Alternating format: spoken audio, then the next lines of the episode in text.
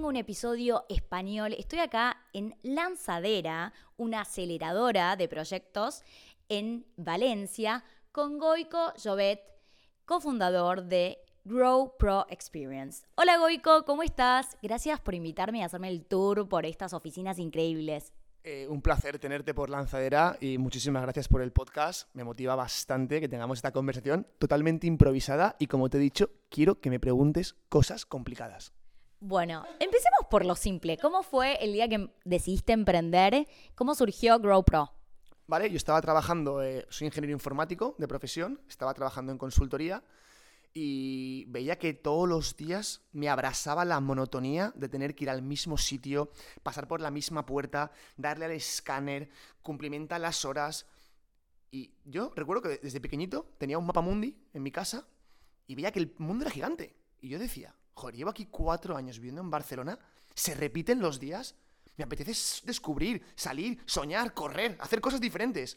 Así que dejé todo, vendí mi coche, mi moto, todo lo que tenía, hablé con mi mejor amigo, que fue con el que fundé Grow Pro, y me fui a Australia.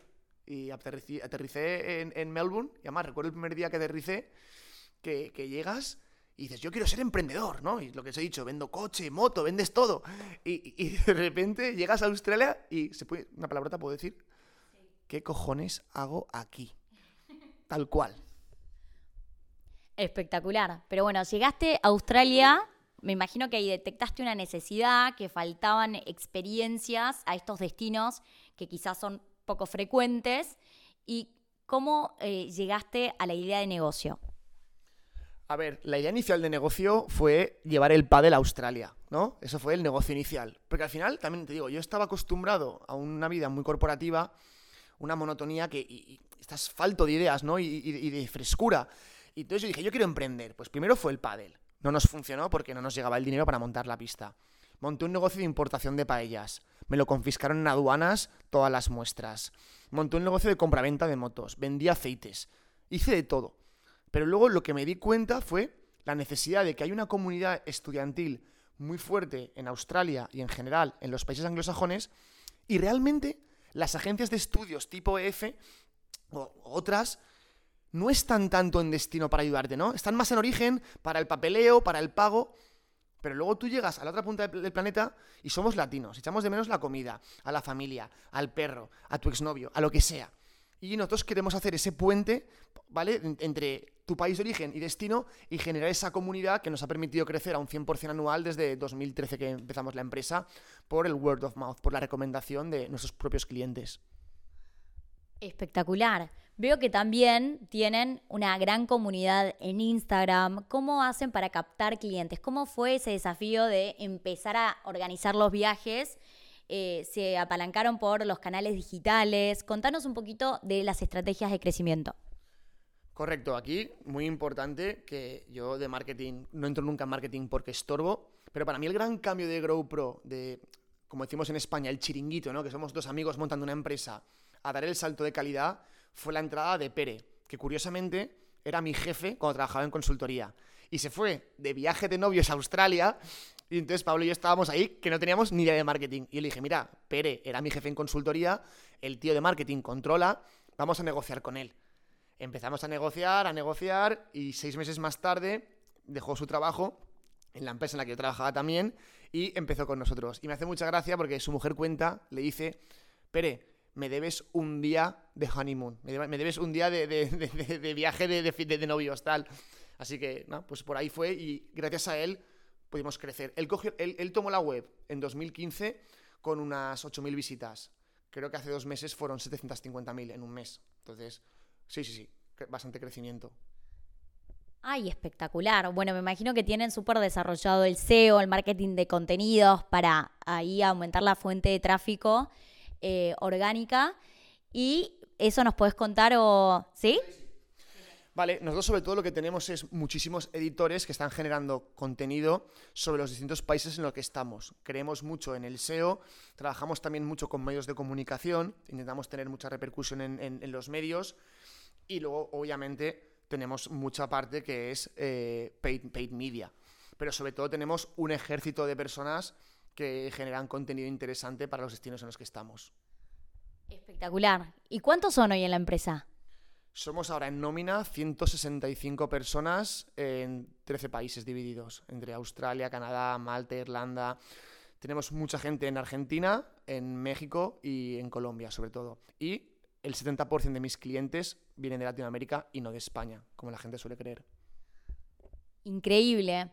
Y contanos, ¿cómo fue el proceso de entrar en Lanzadera? Que, por lo que estuve viendo, es una organización increíble que...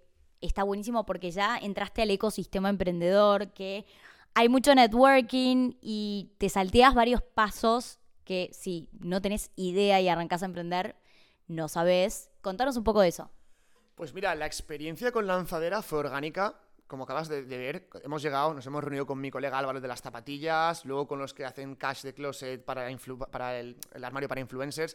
Y se genera una comunidad bestial, y para mí eso es clave. Y la forma de entrada fue muy orgánico, te digo, porque es una asociación valenciana, es capital privado, ¿vale? Juan Roch, es el segundo hombre más rico de España.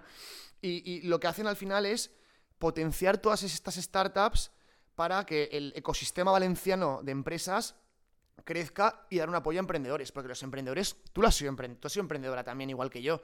¿Y cómo son los inicios? Tienes que dudas, no sabes...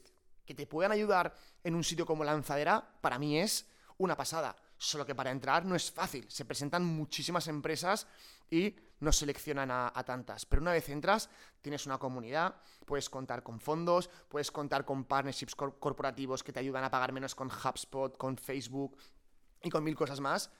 Y te sientes parte de un equipo. Y a mí eso me encanta. Y me divierte y aprendo. Es un universo emprendedor espectacular. Contanos un poquito de la última ronda de inversión que hicieron. Claro, a ver, así como mucha gente habla orgulloso de las rondas de inversión, para mí ha sido de las peores experiencias de mi vida y no tengo ningún problema en decirlo públicamente. Mira, Grow Pro hasta 2019 fue una empresa fully bootstrap, ¿vale? Bootstrap es que creces con ingresos propios, que no teníamos ningún tipo de crédito ni teníamos ningún tipo de deuda con nadie.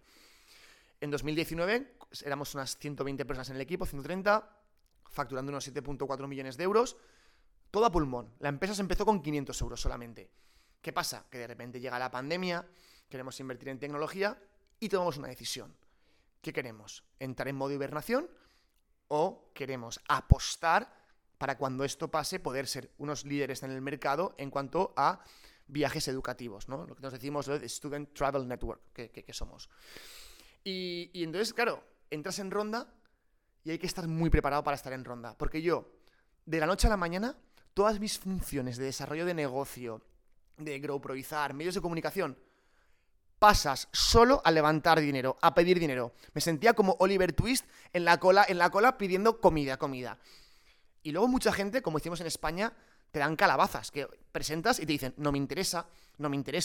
Y al final, es duro. Nosotros al final la cerramos con 1.1 millones y la verdad es que nos costó muchísimo, pero al final, bueno, lo hemos conseguido y con overfunding que se dice, así que muy, muy bien.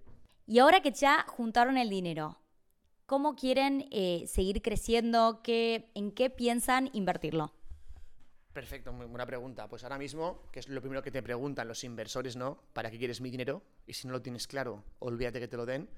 Estamos invirtiendo mucho en tecnología, en una plataforma de B2B para poder escalar las ventas. Durante la pandemia hemos abierto nuevos destinos como Malta e Irlanda y sobre todo apostar por crecimiento. Tú al final en una empresa de este tipo puedes elegir por un autoempleo y ganarte bien la vida o el objetivo que tenemos en Grow Pro, que es para 2025 growproizar el planeta. Y eso supone enviar a 25.000 personas al extranjero. Y ese es nuestro objetivo y lo tenemos claro. Espectacular. Bueno, hablamos de todas las etapas lindas de GoPro y todas las empresas vivieron una crisis durante la pandemia, pospandemia y, bueno, el turismo fue uno de los rubros más afectados. Contanos un poquito cómo lo vivieron en GoPro, cuáles fueron los aprendizajes. Pues mira, en GoPro nada más pasó la pandemia, nada más empezaron a cerrar todos los destinos en los que estamos presentes. Y tuvimos que despedir a unas 80 personas. Y GrowPro no tengo ningún miedo en decir que falló en la comunicación. La forma de comunicar con los empleados, cómo gestionar esta crisis, no lo hicimos bien. Y eso ha sido un aprendizaje para futuro de ser mucho más claros, más directos y mejorar la comunicación, sin duda. Luego también, yo creo que en unos años miraremos atrás y veremos, hemos sacado cosas positivas de la pandemia. ¿Por qué? Una empresa como Grow Pro, que estaba creciendo un 100% anual, que todo va bien, cuando las cosas van bien, no paras a hacer una introspección de cómo vamos a mejorar, cómo mejoro los procesos. Y cuando vino la pandemia fue como terremoto de grado 8 y hay que volver a crear los cimientos. Y fue como una limpieza de la empresa y volver a construir una empresa mucho más sólida que nos permita llegar a nuestro objetivo de 2025, que como os he comentado antes es growproizar el planeta. Espectacular. Bueno, Goiko, tenemos una audiencia argentina, emprendedora, que escucha el podcast, que su sueño es traer su marca acá en España. También conozco casos de colegas que quieren venir a España a levantar capital. ¿Y qué consejo le darías a un extranjero que se instala tanto en Valencia, Madrid, Barcelona? ¿Cuáles son los primeros pasos para crear tu empresa y insertarte en el ecosistema emprendedor? Mira, y aquí os puedo contar sobre todo mi experiencia de que yo me fui a Australia, y cuando vais a un país que no es el vuestro, como puede ser una Argentina o España, hay más facilidad por el idioma, obviamente, pero daros cuenta que todo el tema de contactos, gente, va a costar más. Y esa es la realidad. Pero dicho esto, en España se está generando, tanto en Barcelona como Madrid, como Valencia, un ecosistema de aceleradoras, de incubadoras, en las que sí que conviene tener contacto con la gente, y la gente está abierta a escuchar, abierta a hablar. Yo creo que cada vez más, con un mundo tan globalizado, estamos abiertos a hacer negocios. Nosotros tenemos 30 personas trabajando en Buenos Aires, en Argentina, perdona, y la comunicación es fluida, ¿no? Entonces yo creo que las puertas de entrada al final es hablar con todo el mundo, escuchar quiénes son las personas de referencia y enteraros de cuáles son todas estas incubadoras. Yo, por supuesto, que si hay alguien que tiene un proyecto serio y, oye, me quiere contratar por LinkedIn, pues puedo hacer las presentaciones y, oye, todo lo que sea traer talento hacia Lanzadera, para mí es perfecto. Pero tener en cuenta que cuando emprendéis en un país que no es el vuestro, los inicios son duros. El tema burocrático, al final, es pagar, ¿no? ¿Cómo se hace una SL, que es en España sociedad limitada? Pues vas, depositas 3.000 euros y luego tienes que firmar, ir al notario. Eso es el ABC y eso nos tiene que preocupar. Lo que tiene que preocupar es entrar en una nueva cultura, entenderla y poder desarrollar un negocio, que ya de por sí somos emprendedores, vivimos en el barro, sabemos lo que es el barro, y encima si sumas un país que no es el tuyo, la parte de contactos se complica más. Entonces, ser muy comercial, hablar con todo el mundo y estar abiertos a proponer y a escuchar.